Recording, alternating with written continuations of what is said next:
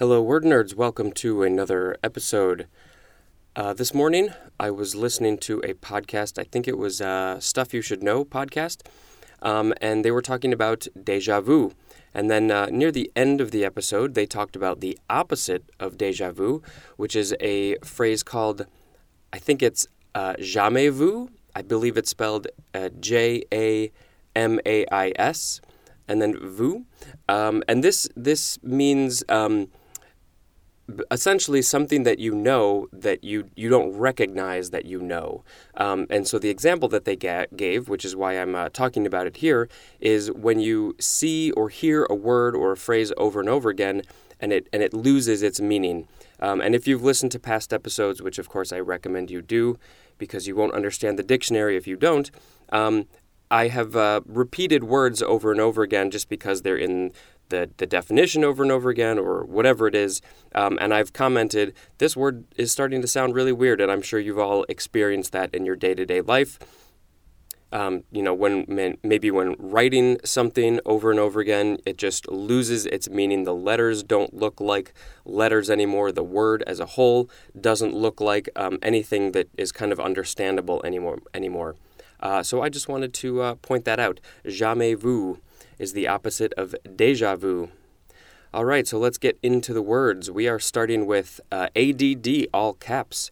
This is an abbreviation for one, the American Dialect Dictionary, and two, attention deficit disorder. I'm not sure if I have uh, any ADD, attention deficit disorder, uh, but I definitely know people who um, are self diagnosed or officially diagnosed this is a weird a weird thing that has come up over the last 20 30 years. Um, whether or not these diagnoses are valid is a whole other thing. Um, you know i think there's a lot of social and cultural changes that have affected children in different ways that that did that just didn't exist uh, you know decades earlier. Um, and not that I'm necessarily saying that this is a good thing, but um, I do remember tutoring um, a child in math who was diagnosed or who eventually got diagnosed with ADD before they started taking medication for it. Uh, it was very hard to get them to focus. And the first time I tutored them after they started uh, taking medication, it was a night and day change they were able to just easily sit and focus, and there were no issues. Um, you know, for, for kids who really, really do have a hard time focusing, it it, it definitely did help. Um, but I also feel like there could be other other forms, other ways. I think that I think people need to maybe get a little creative and not necessarily just medicate every problem. I think that there are um, you need to look at sort of the other issues, other maybe underlying issues of maybe why this is happening, and uh, you know, teach meditation is a, a big thing that has really helped a lot of kids. I'm going to get off my tangent on ADD, um, but it's just, I was just thinking about that because uh, that's definitely a big thing that's going on in our culture today. All right, moving on. ADDAX, A D D A X. This is not something I am familiar with. This is a noun from 1693.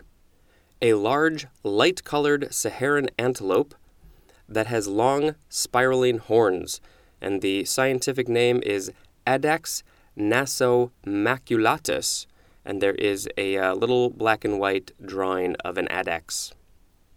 Next is addend, A D D E N D. This is a noun from uh, 1674 a number to be added to another, and it is short for addendum. And that is our next word, addendum, a noun from uh, 1684. 1. A thing added. Addition is the synonym. 2. A supplement to a book, often used in plural, but singular is. Uh, now, this abbreviation I don't know. C O N S T R. I should be able to figure out what this is very easily, but I am not coming up with anything. I want to say constructed, but that doesn't really fit in the context of this sentence. Well, I'm feeling really stupid that I can't come up with that word, so we're just going to move on. Next is adder, A D D E R. This is the first form of it. Noun from the 14th century. 1. The common venomous viper of Europe. Broadly, any of various snakes of the viper family. And it says compared to puff adder. And the scientific name is Vipera berus, B E R U S. Number 2 any of several North American snakes as the hognose snakes that are harmless but are popularly believed to be venomous. And the etymology is saying this is from the uh, Middle English alternatively by false division of a nadre, which uh, essentially comes from the Latin natrix or natrix, which means water snake. Now, the second form of adder, this is a noun from 1580, one that adds, especially a device, as in a computer that performs addition. Next is adder's tongue. This is A D D E R apostrophe S dash tongue, like the tongue in your mouth. This is a noun from 1578. 1. Any of a genus of small ferns having a spore bearing stalk resembling a serpent's, serpent's tongue, and the genus scientific name is Ophioglossum, and it says the family is Ophioglossacea. Shall I spell that for you? O P H I O G L O S S A C E A E. And the number two definition just has the synonym dogtooth violet and I'm guessing that's some sort of fern or flower. Next is addict, A D D I C T. This is the first form of it. Transitive verb from 1534. 1. To devote or surrender. No. To devote or surrender oneself to say something habitually or obsessively, as in addicted to gambling. 2 to cause addiction to a substance in a person or animal. The etymology is saying this is from Latin um, addicere, A D D I C E R E, which means to favor, and that is uh, made combining ad and dicere, which means to say. And there's more at the word diction. Again, I obviously from a, a spelling standpoint, you can see how addict and diction are similar, but from a content standpoint, it doesn't completely make sense to me. You know, being addicted to something and the the verb to say. Uh, you know, I, am I'm curious how that happened.